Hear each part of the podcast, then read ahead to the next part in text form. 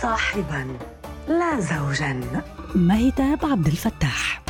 منذ أيام قليلة جمعني لقاء بمجموعة من صديقاتي. تبادلنا الأحاديث حتى سألتني إحداهن عن سبب عدم زواجي وتطرق الحديث إلى مواصفات رجل أحلامي. سرحت قليلا وعدت بذاكرتي إلى أعوام كثيرة مضت. بالتحديد إلى العشرينيات من عمري حين كان يسألني أحد عن مواصفات رجل أحلامي. كنت أجيب بلا تردد بأن يكون طويل القامة ذا جسد رياضي طموحا خفيف الظل ومحبا للحياة. ولن أنكر أنني لم يكن لدي أي مرونة لتقبل رجل يفتقر إلى تلك المواصفات من قبل. فقد كنت أرفض حتى اعطائه فرصة للتعارف.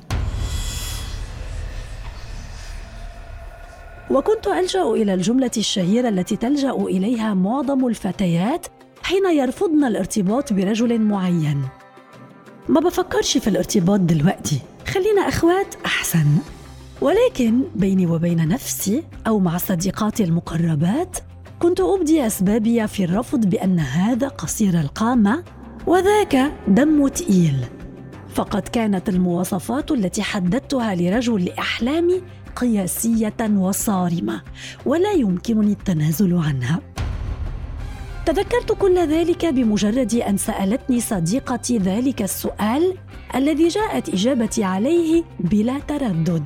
أنا عايزة صاحب مش زوج نطق لساني بتلك الإجابة بكل ثبات. نعم فالآن وبعد أن تخطيت الخامسه والثلاثين من عمري أصبحت أدرك جيدا ما أريد في الرجل الذي سوف أكمل معه ما تبقى من سنوات عمري. فأصبحت المواصفات الشكلية لدي ليست لها أي قيمة. ولم أعد أبحث عن طويل القامة أو خفيف الظل ولكن ما أبحث عنه هو رجل تربطني به علاقة صداقة وطيدة. نعم. أصبحت الصداقة هي الصفة الوحيدة التي تجعلني أوافق على الارتباط بالرجل دون تردد. فمن منا يختار مصادقة إنسان وهو لا يشعر بالتآلف الروحي معه؟ هذا بالضبط ما أبحث عنه في زوج المستقبل. صديق لا أشعر بالخجل حين أنطق أمامه بكلمات غير مرتبة أو حين اشكو له بأن وجهي اليوم يبدو شاحبا بسبب فترة دورتي الشهرية وأن ثقتي بنفسي وجمالي ليست على ما يرام. لا أسعى أن أبدو أمامه بصورة مثالية أو أضطر لأن أنطق بتلك الجملة الشهيرة البالية التي ينطق بها معظم أهالي الفتيات حين يتقدم لخطبتهن عريس. بنتنا متربية أحسن تربية ومش زي بنات اليومين دول.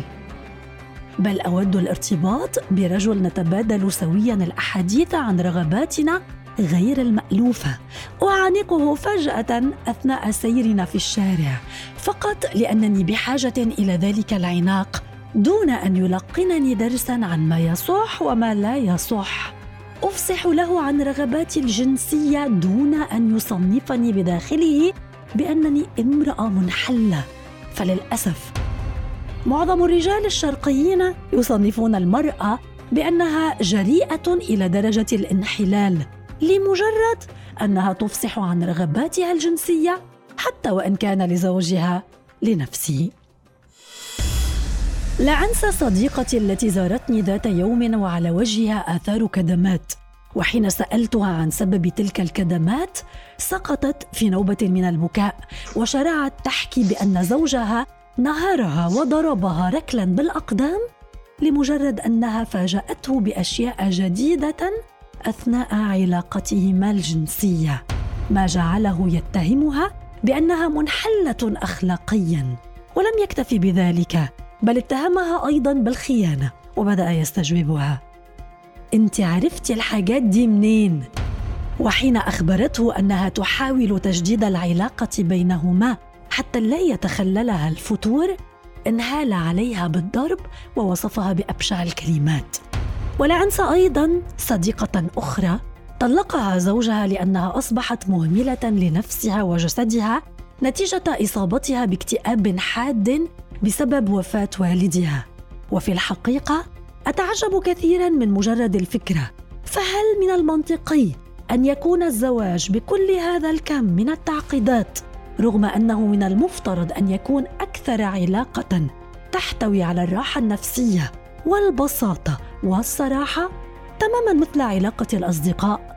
فنحن لا نسعى لأن نتجمل أمام أصدقائنا المقربين. بل نبدو أمامهم كما نحن بطبيعتنا وفطرتنا من حب ضعف جنون وغرابة أيضا. ولن أنكر أنني أشكر الله على عدم زواجي في سن صغيرة مثل أغلب صديقاتي حيث أصبحت أنضج في اختيار مواصفات شريك الحياة. وحتى نظرتي لمنزل الزوجية فقد تغيرت كثيرا. فحين كنت في العشرينيات من عمري كنت أتخيل منزلا مرتبا يملأه الحب الأغاني الهادئة وتناول العشاء على أضواء الشموع. ولكن الآن أصبحت أتخيل منزلا صغيرا. أجلس فيه مع زوجي نتبادل الأحاديث الطريفة ونتقاسم الضحك سويا. يحكي لي مواقف أصدقائه. أول فتاة أحبها وأول جواب غرامي كتبه. وأنا أيضا كذلك أحدثه في كل شيء وأي شيء حتى وإن كنت أحدثه عن حيرتي في اختيار لون أحمر الشفاه. نتشارك في متابعة مسلسلنا المفضل أو مشاهدة ماتش كرة القدم وكل ذلك لا يعني أنني لا أود أن أحيا معه لحظات رومانسية فبالطبع أود ذلك بشدة.